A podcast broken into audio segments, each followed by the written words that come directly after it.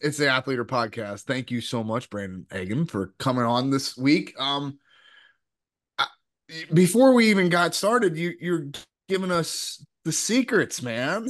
and it's like I, I, don't know, they're not secrets, right? There's no such thing as secrets in this sport unless you ask Kale. But um, here's the thing: you guys do have a unique. I, I don't know if it's terribly unique, but I think it's fairly unique. Uh, uh, practice schedule, and and and you were going through it, and and it starts to make way too much sense. You guys practice at 10 a.m. daily.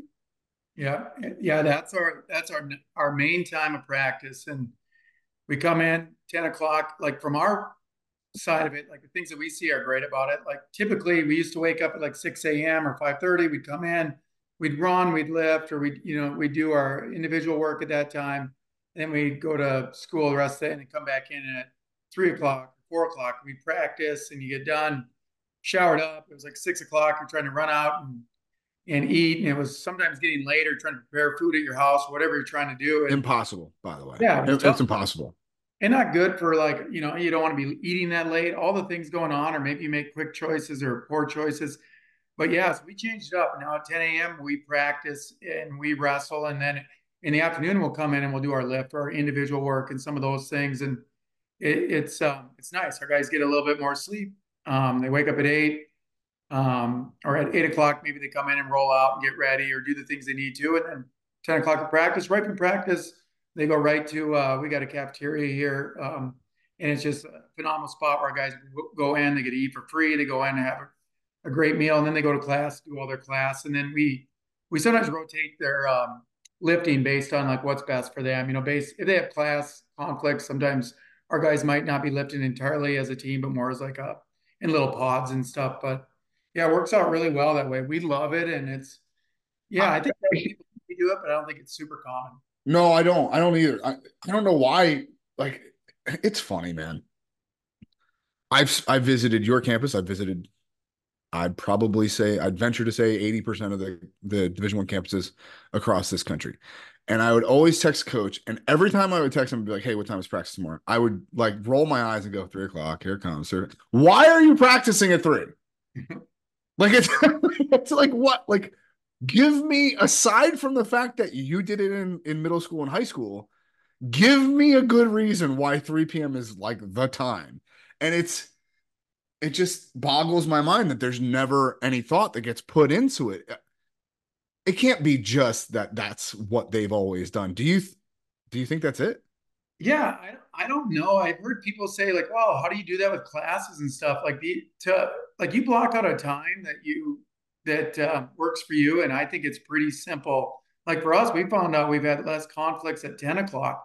And there's always conflicts, whether it was at three o'clock or 10 o'clock. Like it doesn't matter. There's always conflicts with somebody based yeah. on the class they can't work around. But yeah, I don't know it's like that. You know, I don't know if, um, yeah, it, we, we thought about it. And I, I know we've heard other sports that, you know, I talked about the ideal time that you're just most focused. And we said, man, we've been taking some of these opportunities and putting that into our lifting and our running, like why not take that ideal time to what's most important to us as wrestlers and have it during the wrestling practice? And so that's why we made the shift and it's worked out really well. Yeah, sure. Uh, my ass is kicked at 3 p.m. By the way, like I'm just like I, I'm I'm one of those guys that gets up early. Joel is different. Joel Joel stays up all night. I get up at 4:30. 3 p.m. My ass is kicked. Like uh, let's be honest about it. Like I, I got nothing for you.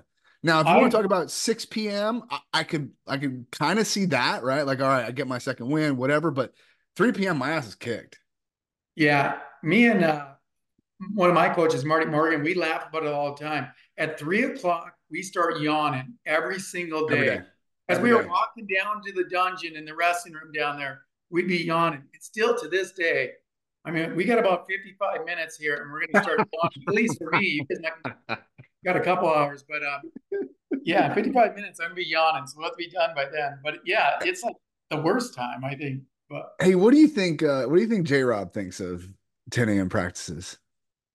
I I think Jay's okay with it. Like, um, I mean, his most important the thing for him is like how hard do you work, and he still talks about that. Like every time I see him, it's it's like, are the guys working hard? Like that's what he says, you know. And as long as they're running sprints, they're you know like in his mind like putting the getting on that track and running. That was you know always a big thing for him, especially in the summer and stuff with uh, kind of the mindset of his camps and everything yeah. there. But his number one thing are they working hard? Like he always says that. So whether it's ten or three, I think the most important thing is they're working hard because when we were going at three o'clock when when Jay was here um, really similar. At uh, 10 o'clock, we might be pulling guys if they had breaks and doing individual work with them then. So sure, sure. At the end of the day, like you're, we're just trying to find a time that we thought was the was the best. And for us, the other thing is our cafeteria is like right outside our door, basically, like our nutrition center, I should call it.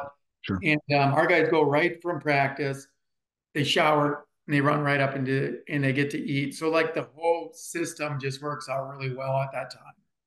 Yeah, it seems seems like there's just more advantages to actually putting thought into your day. Am I crazy? Yeah, right. yeah, the only thing uh, Jay used to have this circuit machine, and it's still like if I see one of these pictures, I still get nightmares and like just want to curl up in a ball. But he had this little circuit machine down in our basement. I don't know you've ever ever seen it, but it was as a true freshman, like there was one morning, like in preseason, that you'd have to come in and you'd have to go around this thing, and it'd be 50 seconds on, and all the coaches around you, and they're getting you to like max out as much as you can, and then you're basically failing um, before you're done with 50 seconds, and you got to quickly run to the next. And there's like 14 stations with curls and all those different things. And then as soon as you're done, he'd put you on the wall, and you have to run wall sprints, and you have to get down and back three times in under 30 seconds. And if somebody didn't do it, it didn't count. And every time somebody would fail, somehow, like after you failed like five, six times, he must have slowed down the time and he pretended like you made it. But you, people would be like throwing up. It was like I based my week off whatever day. If I was Tuesday morning, like everything revolved around that Tuesday morning. Like it had the fear of God in me, and I was.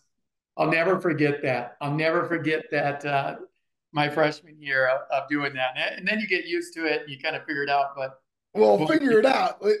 You say figure it out, but you you just get stronger and bigger and faster. Like there's no there's no figuring out those types of things. Like it's just you acclimate. You don't figure it out.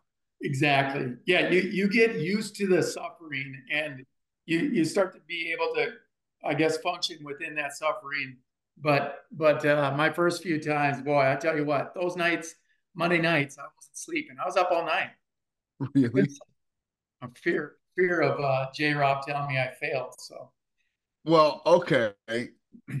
You know, one of the things that Joel and I were speaking about before we had John, and one of the reasons that we wanted to have you on is like I t- and I told you we we try to focus on processes, right? And so you're you're talking about these legacy things that that J Rob would always have y'all do.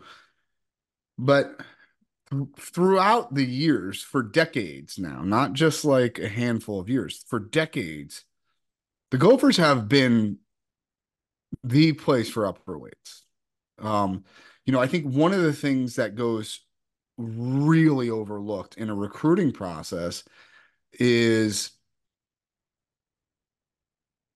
history of the weight, right?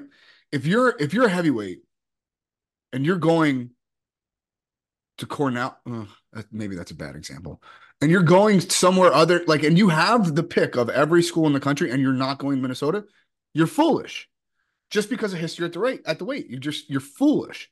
Okay. What is it? What? Why? Why did Minnesota become heavyweight U?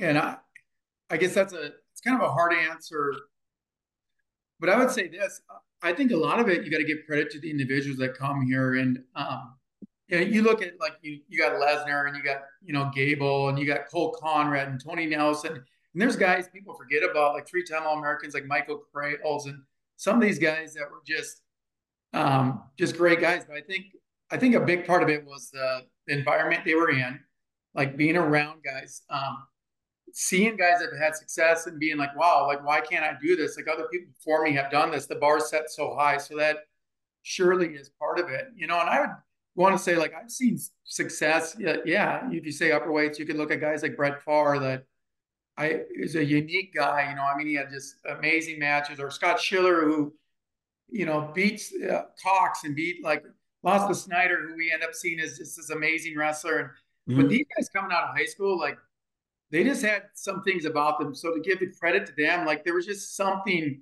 inside them that you could see as a coach. And I think there's the ability you sometimes guess wrong, but you see these guys and like they're worth it in the way that they believe. And I'll remember those two guys, Brett Pfarr and Scott Schiller, and I use their stories a lot. And uh, both end up um, wrestling, uh, you know, Schiller 97 and Pfarr a little bit of time at 84 as well. But I remember when we recruited um, um, they were looking at some other schools, and the other schools said to them, like, hey, why would you go there? Like, you have this three time All American or two time All American in front of you. And, um, and even a guy like Brett Pfarr, some people said, "Man, I don't know if he can wrestle." He's going to start. I don't know if he's going to start ever. Right? I, yeah. weren't like there wasn't like a like you, you you know when when you recruit Brock Lesnar from a junior college, he's going to start right. But Brett, you don't know, right? Like oh. people are saying, like people are some people are saying, like I don't know if he's even Division One, you know. Yeah. But my point is, like, what I knew was right about him. I knew was about the, about Schiller. That was their mindset and the things that they said, and and they both said something different times that I'm recruiting them, but they both said something that I remember at the moment sitting across the desk from them that I thought, wow, this is exactly what I heard from Schiller, you know, and and it was um, the reasons all these people are telling them not to come there. You got this, you know, Kevin Steinhaus, he's this multiple time All American. Why would you go there? You know, Sonny Yohn, why would you go there? And they said, what the people don't understand is that's the reason I'm going there. You know, that's and I was like, why wow, I'm going. Mm-hmm. That's why I'm going. And so, you know, you talked about the heavyweights and these guys. I think like one, there's no no doubt you have to have an environment that's friendly and that's going to help these guys develop. And I think we've done a really good job of that. I think they've seen the path before them, but I also know that these guys have a mindset that is that has put them in that spot. And Gable Steveson being the, I mean, he still is, you know, at a level that's just uh, above like some of the greatest competitors that I've been around. It's hard to understand his mind. Like, you know, we joke, and I told all this joke a million times. I remember when he was young and just coming into college, and we're talking about like, hey, this guy's really good at leg riding, and you got to be careful. Like, you put, you know, like this. He goes, well, he just, doesn't give a rip. no, because I'll just stand up and pull the leg out, and I was like, duh. I'm like, uh, that's not how it works, Gable. Uh, it, uh, yeah, that'd be great, but it doesn't work that way. And you know, yes. like, well, that's what I'm gonna do. And I'm like, okay, well, I guess you're gonna have to learn the hard way. And so then he goes out there and he just stands up, pulls a leg out, and I'm like, oh my gosh, like, dang it. Coach, all you got to do is be a freak athlete with incredible intelligence, too. Duh. Yeah. um. You well, hold on a second though. Like, so here's here's what's really interesting to me, and, and hopefully, people that are listening to this podcast really um understand what those names you said a minute ago mean to the world of wrestling, right? Because uh, I think it gets passed up that I mean Gable Steveson. I've watched a lot of wrestling over the years. He might be the greatest wrestler I've ever seen in my life. Um, timing, technique, uh, athleticism. I don't. I don't think I've ever seen anyone like him. That said, he's a completely different athlete than Cole Konrad. Com- like you couldn't be more stark opposite as far as an athlete goes. Okay, now that's not taking anything away from Cole Konrad, but he's a big, lumbering, humongous man. What is it that you look for in a heavyweight? Because those are two different. Now, obviously, if you can get, I mean, Gable was was number one in the country coming out of high school. So obviously you want that kid no matter what mm-hmm. weight class he's in, right? But I don't think that Konrad was. Okay. So what do you look for in a heavyweight when you're recruit? What are you looking for in Koy Hopke? I mean, in all of our heavyweights or in all of our recruits, whether it's heavyweight or not, I would say the one thing that I see that has helped us be really have success and uh, Cole Konrad's a great example that you're right. He was not the best guy initially coming out. Uh, Tony Nelson. Yeah. These guys were like guys coming out that you could see, um, in all fairness, you could see their senior year, like, well, making progress.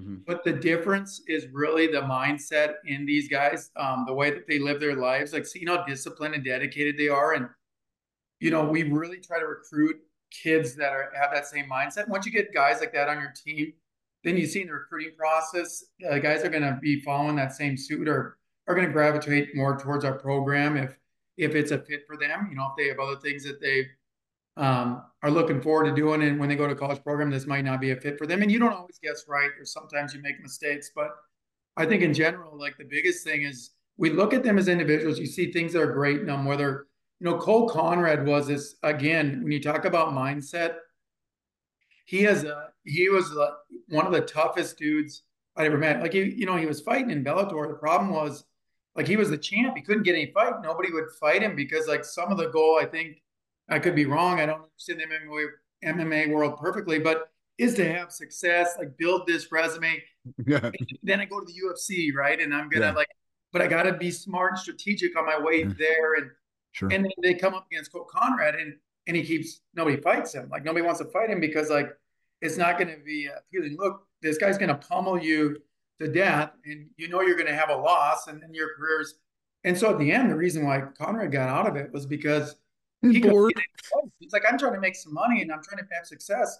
Nobody will fight me. So eventually, that was, which eh, you know, then he went and he trained with Lesnar, and I I can't imagine what those guys were like. Like honestly, I'm sure Lesnar could tell you stories, and you know, I've heard him talk about Konrad saying this guy could be in the UFC and could be a UFC champ. Like he's, oh, no doubt. He, and by the way, like I'm not trying to take anything away. That that kid was a great athlete. Yeah, right? like great athlete. Like people, he's got I mean, he beat Mako. He got like he's smart, intelligent, super good athlete. Yeah, he had it right here, and he had the work ethic. But again, um, whether it's Gable, like you know, like his abilities and everything's Konrad, um, Tony Nelson, like man, Tony, like he had to really battle. Like he had so many of those tough matches that were like a three-two win, a three-one win, where he's on top back then, riding guys out. He won so many matches with the ride out hmm. and uh, which was impressive. And but those guys, and I think of all their success, Michael Crails, who was this in a, some ways a very he wasn't super tall. He was his frame and wasn't big like Tony Nelson's.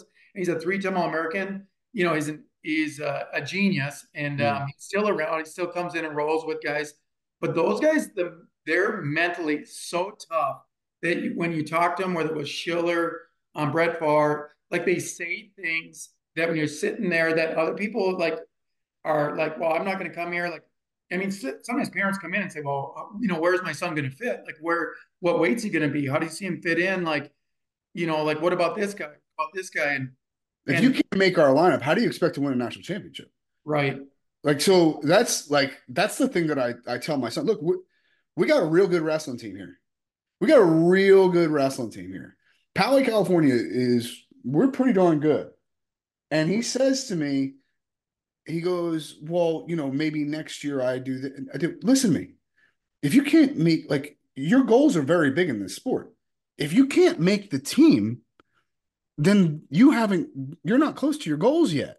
Period. The end. I don't care if we're number four in the country. It doesn't matter. Your goal is to be a national champion, then so be it. That's fine. You might not make the team. Sorry. But you're in the right spot, right? Like right. you're in the right spot. You know you're in the right spot right? Because we could have stayed in Central Texas and he could have probably gotten dates with the prom queen just because he'd be undefeated and, and this and that, you know? Um, but, no, but it is what it is, man. You're exactly right. And uh, Tony Nelson, you know, there's uh, Ben Berra who um, lost a trice in overtime, hadn't won, was going to be an All American the year before. And then that's who Tony, as a freshman, has to beat out is Ben Berra. Like I mean, there was no doubt he had to look and say, "Wow, this is this could be challenging." And uh, you know, Cole Konrad and um, um, Lowney was here, you know, mm-hmm. Olympian and and took third at the Olympics, and like he would have to beat these guys out. Like so, these guys are coming in, uh, and all these guys are coming in with people in front of them.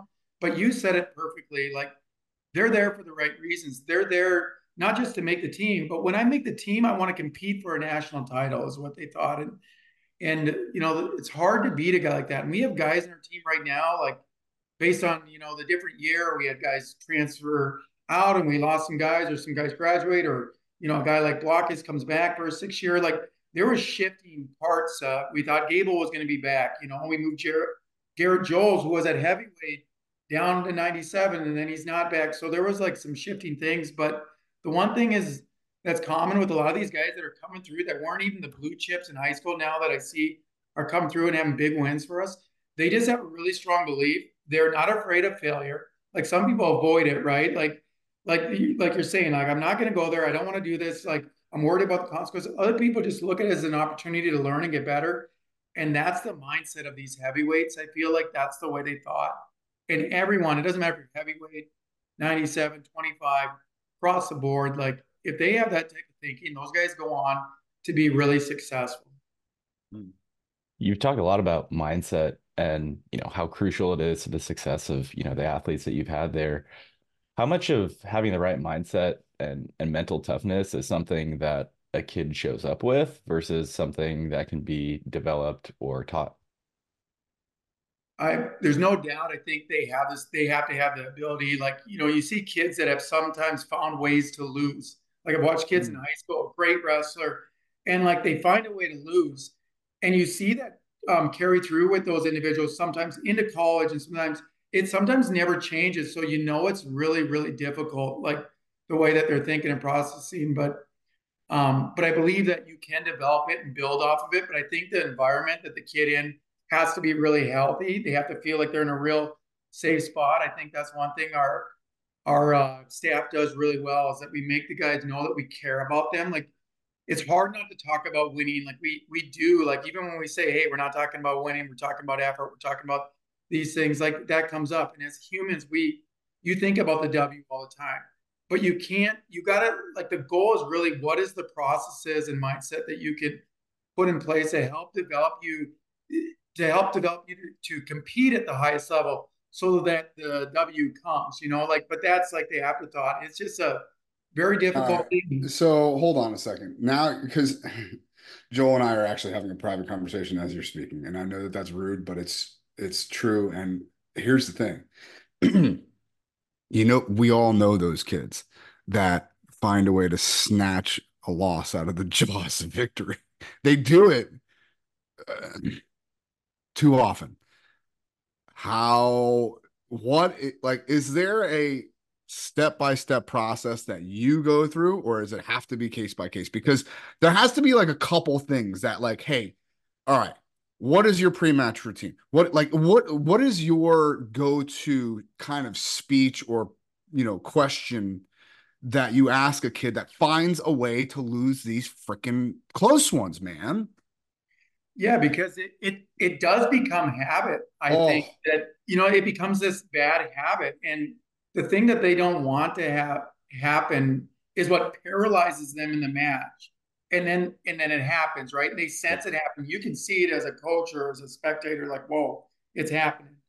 Um, I think the like the I think it's individual, but I think the important thing is whoever's really close, like you got to have a connection with the individual that you're mm-hmm. talking with, whether it's uh, the coach or a teammate, and and the guy's got to feel safe that he can be open openly talk to you about it. Or I think you just got to like explain the process, like sit down, let them talk um, about what you're seeing happen there. And and I think in some ways, like to be the best competitor, if you if you you know like just being critical but also honest with them because you care about them just, when you see a guy find a way to lose like it, it if you can if you can go through a match with them and show them like in this process here, half the match you wrestle this way and good things are happening. And then near the end, like we make the mistake. We all know like what's the easiest time to score. Sometimes it's like with 30 seconds left in the match, you're down by one. It's like the easiest time to score mm-hmm. because the other guy does the he stops wrestling, right? It's yeah. wrestling, he stops wrestling. And I think that we've all seen that. So even this athlete that finds a way to to lose his match, he's seen other people do that. He gets pointed out. But if you can, you know, depict to them, they don't have to. It's just a decision. Usually it's they're worrying about things that they can't control. If you can get them to focus on the process and like the things they need to do, if they can somehow keep their their uh, focus on like the the most important thing, winning the next battle, like getting inside tie, whatever it would be, but wrestling the next position. Like if you can get them to start doing baby steps that way, like, but sometimes they just don't know what to do. So to, to tell no, that's me fair. That's fair. Doing this is hard to do. But if you tell me what to do, then tell me what to do. Well, you know, like whatever it is, like you're attacking, you're doing these good things happen. And we don't have to put ourselves in danger or wrestle foolishly. But sometimes I think as parenting, you know, I do it as a parent all the time. I say, hey, stop doing this, stop doing this. And I've read a million books. and I know it's fact. Like that is not a good way to coach, not a good way to parent. Um, parent. No, you, it's you not. Need to like help me understand and and help me see or let me maybe explain myself why these are the things I could have done better. Yeah. And then help me through that process. But I need to know what I should be doing versus just told what, what I should not do. Yeah, that's interesting because it's like one of the things that I see a lot in athletes like that is their body language changes. Their body language changes. I'll give you a an example, you know, don't get ridden out. Don't get ridden out for a full period. Don't get ridden out. And then 30 seconds into the second period when they're on bottom, they're sprinting back to the center to get a restart. But 90 seconds in, when they've been ridden for 90 seconds, now they're fixing their headgear and now they're fixing their socks and now they're looking down at the ground on the on those restarts. And it's very obvious it's very very obvious that man some these are decisions. Like you can you can control that you can control the way that you react to a restart even if you are frustrated as heck because you've just been ridden for 90 seconds. Man put but putting the the emphasis on what to do makes a boy that makes a whole lot of difference. It really does yeah. man because we can't. How many times have you have you heard you know youth coaches or whatever go don't do that. Don't do that. Oh. That's yeah. not helpful dude. That's not helpful it's hard not to say russell right like it's hard I do to, time. You, all the freaking time there's a million million things you could say but you do have to wrestle and uh, I'm going to defend that one. I'm going to defend that one because there are times where you need to be reminded to continue to react in the way that you're reacting. Wrestle means just keep doing what you're doing. Don't stop. Like don't. So I'm going to defend that one. Yeah, because I, I agree. Coordinating. Yeah, yeah. Again, I, I, think the mindset of the kid is everything, and and um, I think it's big in recruiting. You know, I think sometimes it's in the recruiting process, people will tell you what they want to hear. And, mm. uh, you know, yeah, on both ends, it's, it's coming from both sides, whether it's the recruit. And I think if you can have a really good relationship with the kid and you can, and you can sit down and break through some of those things and find out the things that they need, that they can be honest, like this is what I need to succeed, you know, and, and if your program has those things, I think that fit and being honest on both ends is going to be a really positive experience for them. And, and we know in wrestling, whether it's, I mean, your level at high school, like those kids are amazing, like the best in the country, or whether whether you're just at an average high school, um, you're an average wrestler in high school right now as a, a underclassman or a senior, or you're at Division One level. We know that wrestling is going to be difficult, and I think when guys understand, hey, there's plenty of ups and downs. I don't care how successful you were in college, like when you could or in high school, when you come to college, you're going to have a lot of ups and downs, and the sooner that you understand that, and the sooner you understand that these these downs, these ups and downs, like how you handle them and how you respond to them is going to have your biggest, is going to be the biggest um, part of your success. If you're going to grow, like those are the biggest jumps for sure. No question. No question. I see him, my son, you know, every, like he, I go, why are you so upset when you lose? Like, like I, eh, I go, I, it doesn't make any sense to me. Because what are you talking about? He's like, I just lost. Blah, blah, blah, and, and he starts like yelling. I'm like, whoa, whoa, whoa, whoa, whoa. When have you made the biggest gains in your wrestling career? He's like, and then he gets like really angry again. He's like, You're right. You're right. You're right. But he knows, like intellectually. So now it's just a matter of seeking that stuff. We're literally hunting losses as much as possible. We're hunting losses. And when I say we, I mean him and the people around him not just you know not just yeah. him like the, the kids that are like-minded are like oh yeah this is doesn't matter like if i go put a because he coach myers my son's not starting uh obviously he's a freshman uh but coach myers puts the second and third string kids in against local dual meets right and he should because there's no reason to burn weigh-ins for some of these kids um and like you know our guys are going out there and teching everyone. Like, like we're our second string is pretty darn good.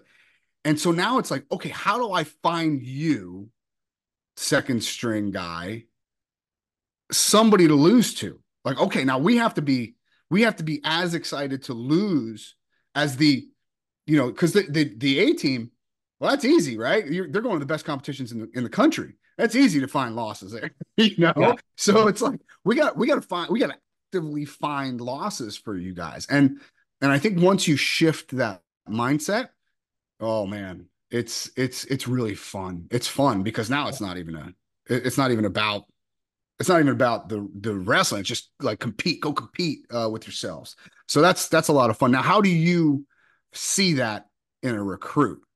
Because you can you can ask all the right questions, and like you said, half of them are blowing smoke because they want to be recruited. Yeah. But how do you find that in a kid that you're recruiting? Yeah, I think I mean you can see it in tournaments and stuff like the way guys compete. I think um, like where, when they put it on the line like there's some kids that you know like you see like you're getting to the spot where they're going to become juniors and there's a lot of pressure and everyone's thinking about the scholarship and their offer and you can see some guys they just come off of like a really good tournament and and you wonder like wow this guy hasn't competed in a while.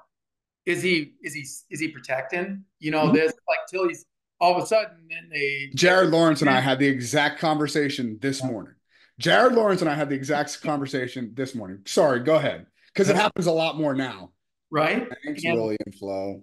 In Sorry. coaching, we see it too. Like we're wondering, like, how come this guy isn't competing? Well, you know, he's the number one guy. Like, how come he's not competing? Every now and then you see that, you make you wonder, like, is he injured? Is there there's it could be a million reasons. Doesn't mean that he's that um, he's dodging anything. But at the same time, um, you know, some guys do that and they'll commit and then they're open to compete again. But you see other guys, it's like, wow, this guy's throwing it on the line time after time after time. So as long as they're healthy and doing that, like you know that they have that mindset. It's some guys like I, they probably compete way too much. You know, like they need to dial it back at times. But um, that's you know each individual can do it the way they want.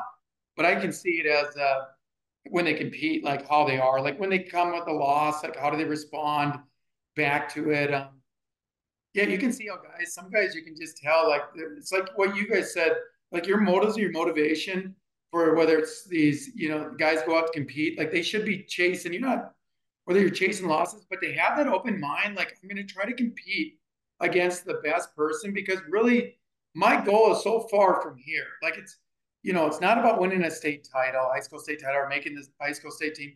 Like ultimately, if they have these steps and they're goal oriented and they create this process with, through their daily, yearly goals, if they're really setting goals, they're going to start, you would think they're going to start thinking that open mindset and come out, be offensive, um, wrestle in the positions where I need to get better, like all those things. And, and, um, yeah, that, I guess that's kind of how we see it. And then when you sit down and talk with kids, some kids you can just tell, like, again, like you, you could be, maybe the guys are just saying all the right words, but there's certain guys just talk about it and you can tell they love wrestling, like mm. they're passionate, they care about the questions they're asking like it's one okay you're interviewing us about art we're interviewing you but then they come out you can see like in at dinner with that recruit they still you see where their heart is and like their heart is in wrestling you know and and and when i was a competitor i remember it was easy to work hard and compete and and get the extra workouts in because like i loved rest you know and then mm-hmm. like you become a coach and it's like wow like how do i get back to figuring out these principles and these different methods and basic skills and stuff that I think helped, you know, me and the other coaches were talking about the things that helped us be successful. And how do we, how do we do that and lay this into our foundation of how we coach and teach so that our guys can come out and do that same thing? Because I didn't like losing. I felt pressure at times. I tightened up a lot of different times. And like, I know some of the thoughts that were going through my head and some of the things I was thinking about. And I know the times that I competed better, you know, and now we get a chance to pick the brains of Gable Steveson and and all these other guys that are around. So it's it's been nice to. It's hard to understand sometimes where they're at. Like the confidence within them is you see that, but guys like Kyle Dake and them, they have something that even though they're all different, like personalities, like at the mm-hmm. Olympics, I was like, man, there's a lot of guys that are thinking the same way here. It was it was just awesome um, that year at the Olympics with COVID. Like families weren't around, which sucked for the families. But we were in this hotel with these high level thinkers, David Taylor, all these guys, and they're all just sitting there and they have no one else to communicate and talk with or take their time with. So they're all together all the time. And it was, it was just uh, intriguing to to listen and learn. That's pretty. That's pretty awesome. That's pretty awesome. Let's go to the other end of the spectrum then. So if if if what you're looking for in a recruit is that when they compete, they're they're competing uh, with passion and, and you, you, they wrestle on the back end and they're they're they're not protecting. If if that's the the positive thing, now there has got to be a red flag that you see, whether it be in, through the interview process, like you said, um, whether it be watching them compete. What is the biggest red flag that you see with a recruit when you go, mm, this kid might, you know, his best wrestling might be behind him? I, I think you can see sometimes when guys are feeling pressure and that it has like the impact it has on them when they compete. Mm. You know, like you can see guys really shut down.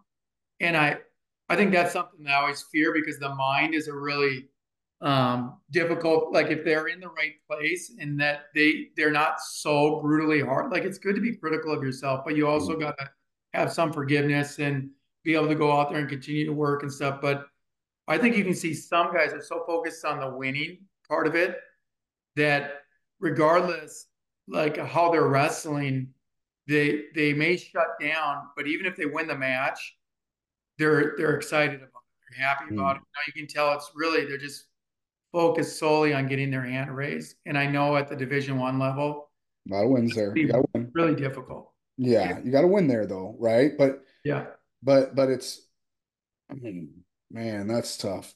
That's yeah, tough. I, it's it's hard to it's hard to you know like again we talked about it when guys are coming in and they're worried about the, the situation being completely perfect for them like they have to be able to see the opportunities that are like when you recruit them that are at your program for them they got to believe in the themselves and they got to be okay with being tested like we want guys that are going to come in and and going to fight for the spot and i think like you have to as a coach you have to know that anybody has an opportunity to develop here and become the guy. It doesn't matter well, what your name was or how many um, badges you have or medals coming out of high school. Like when you come here, like you have the same opportunity as anybody else. You work hard, you do things right.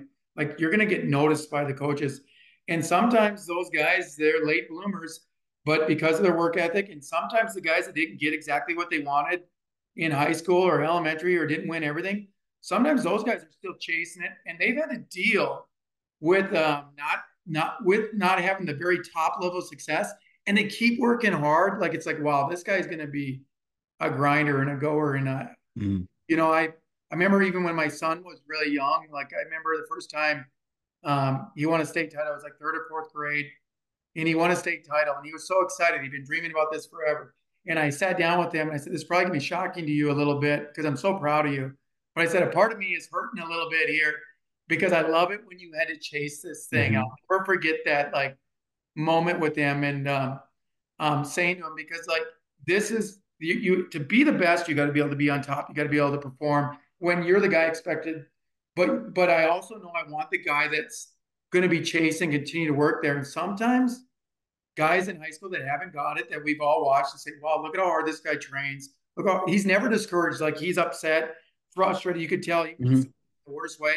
But it only brings him back the next day. You know, he's calling you on a Sunday saying, Hey, I want to come in, I want to work. You're like, mm-hmm. Hey, you need to have a, a, day off the mat here. Nope, nope. Like I've been watching film. It's sometimes you gotta like, you know, um help those guys too. Make sure those are good problems to have, but that's the kind of problem you want, right? That's the guy that goes on to do amazing things. That's you know, th- those are some of the guys I think about when I think of why a guy like Cole Konrad and Tony Nelson and and Brett Pharr and Scott Schiller like end up being some of the best guys in the country at that time. It's because that's how they they believe passionately want to win. Like um, they have the strongest desire. They hate losing, but they're willing to put the time in and do the things right. And so, um, yeah, that's what you. I think that's what you look for. Are there questions that you can ask? Are there? are you like so? I, I a good friend of mine is a high level executive at Qualcomm. And he has to interview hundreds of people, right?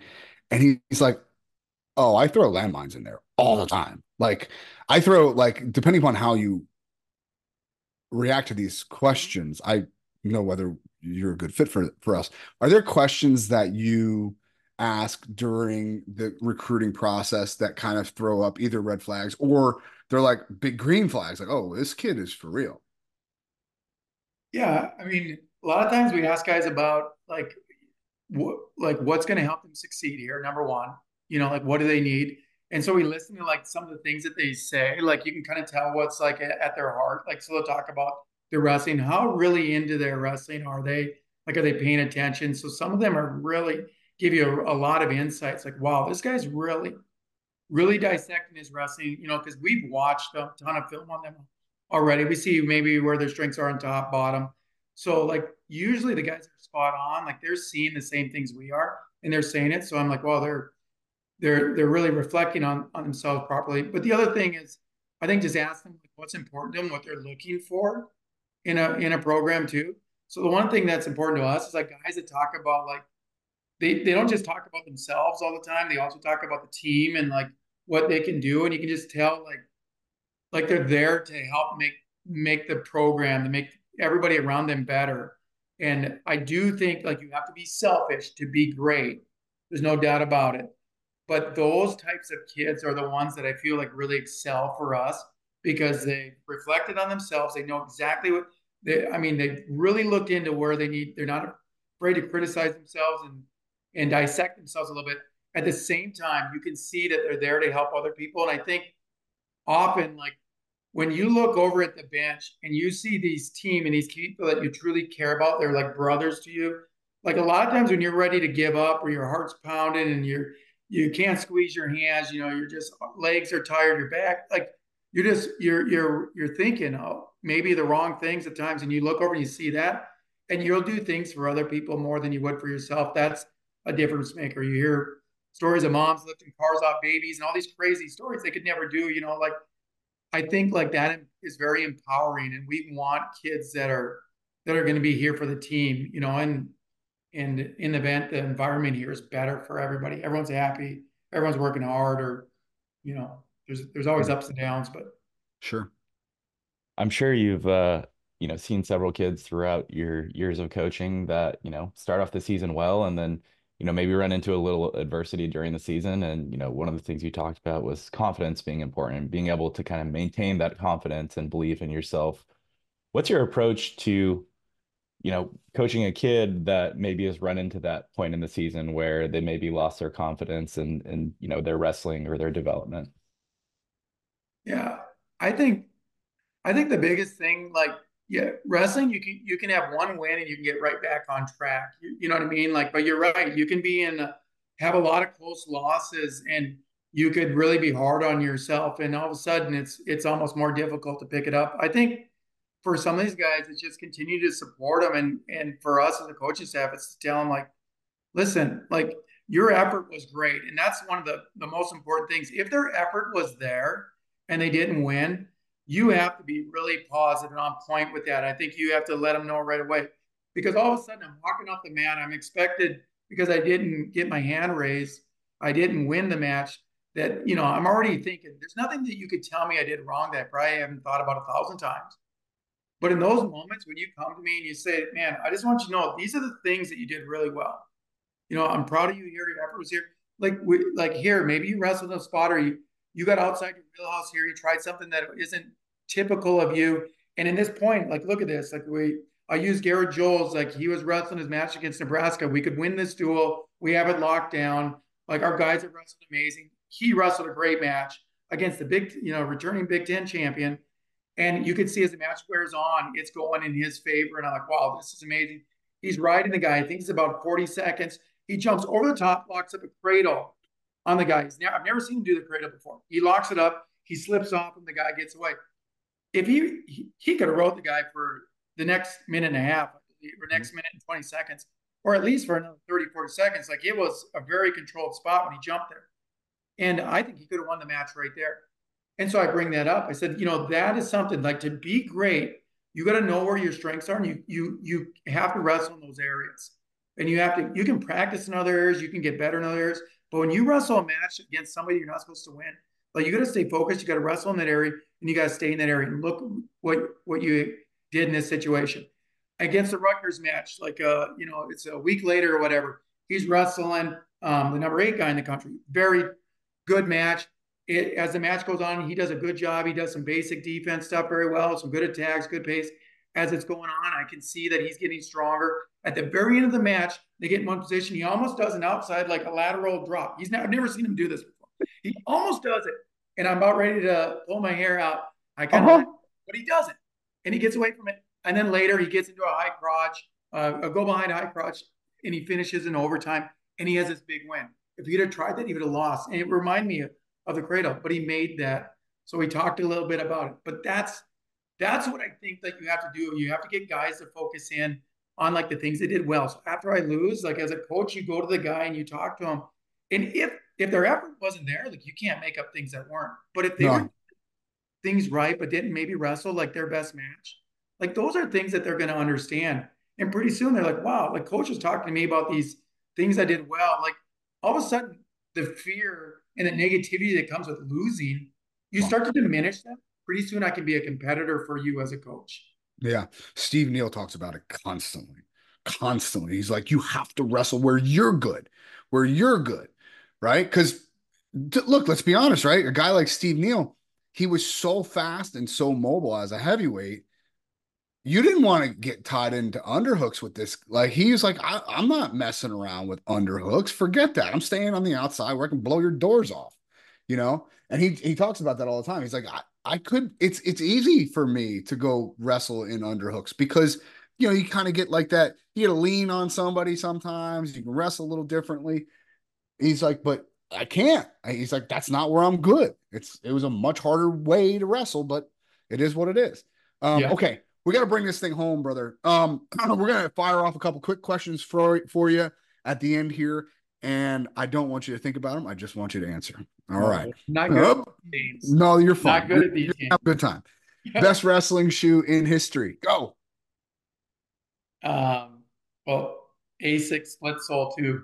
Oh, I like that. I like it. Okay. I like those too.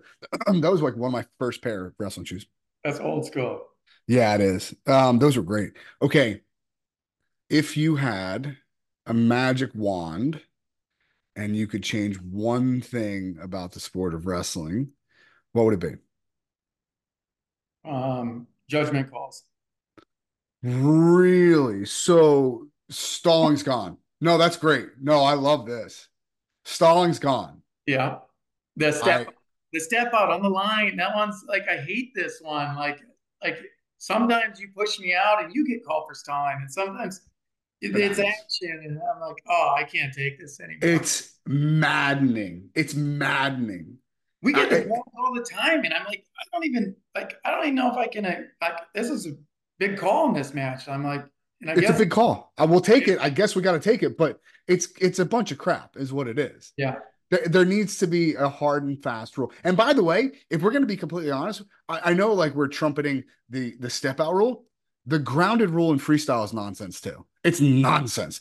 If your foot goes out of bounds, it's one, or it's not. Whatever you decide. But foot goes out of bounds, it's one point. That's it. Period. The end. Sorry, I'll get off my soapbox now. Okay, uh-huh. good. I love that. I love that. By the way. All right. Who is on the Mount Rushmore of wrestling? Who is on the Mount Rushmore of wrestling? Mm-hmm. What does that mean? Who are the top four guys? Like if there was a Mount oh. Rushmore of wrestling, who would be the top four guys on Mount Rushmore of wrestling? Well, I'm going to be biased here when I say Gable, but I would put both Gables on there. Okay, Gable and Gable, love it. Is that is that Gable Steveson's first appearance on the Mount Rushmore? Yes. I, it is. All right. I love it. No, I'm, Joel and I, Joel keeps track of all of these, by the way. Go ahead. Yeah. Um, you'd have to put Cael on there, I yep. believe. Mm-hmm. What I'm at three. Mm-hmm. One more. This is where everyone gets a little bit. It's tricky. I mean, I'm putting down Burroughs. Yeah. Look, I say it all the time. If you want the definitive list, everyone's going to have a different list, but here's the definitive one Gable, Smith, Cael, JB. Like that's like the I forgot I, Smith. I can't believe I forgot. But see what I'm saying though? Like everyone's like, and that's because I put pressure on you. I'm, like, Yeah. I'm sorry about that. Interview. But- if I had thought about it, I would. Right, but but do you see what I'm mm-hmm. saying? Like that's. I mean, yeah, Gable Steveson, sure. I said Gable just you know like Yeah, but but but the truth is, look, my we're gonna if we're gonna talk about a complete athlete, I've I've never seen like the things that he did, and, and I'm I'm not taking anything away from this athlete. In fact, I, I'm actually I want to recommend I, I want to commend the kid. Trent Hillger is such a good athlete, and Gable Steveson picked him apart one time, uh, multiple times, but one time in particular, I just remember Gable going to like that split step and just picking his ankle up and going, "That's the greatest thing I've ever seen in my life." Because that's a 240 something pound man yeah. that you're literally just grabbing his shoe and saying, "This is mine. You don't get to step on this anymore." And I was like, "Well, he's operating at a different speed." Yeah, he's so explosive. I mean, his ass is like this big, and Right. so like, power there. And Yeah, if you get that guy underneath you, it's it's a problem. But uh, I don't know yeah. I I, can say that on the podcast, but oh, I should get Gable. I didn't. Yeah, definitely. We should definitely get Gable on the podcast. All right. should you should. Anything else, uh, Joel? Before we go, No, but if you want to know our current Mount Rushmore rankings, it's number one, Cael, number two, JB, number three, John Smith, and number four, Dan Gable. Wow. that's it. That's Yeah. it. And so now, um, now Gable Steveson owes me because I got him on the list. So That's it. He's on there. I- Gable. yeah, he's indebted to me now. But well, thank you guys for everything. It was awesome catching up with you guys. Good luck. Thank you very much, Coach. I appreciate you coming on, man. Yeah, we'll see you Thanks guys. so much.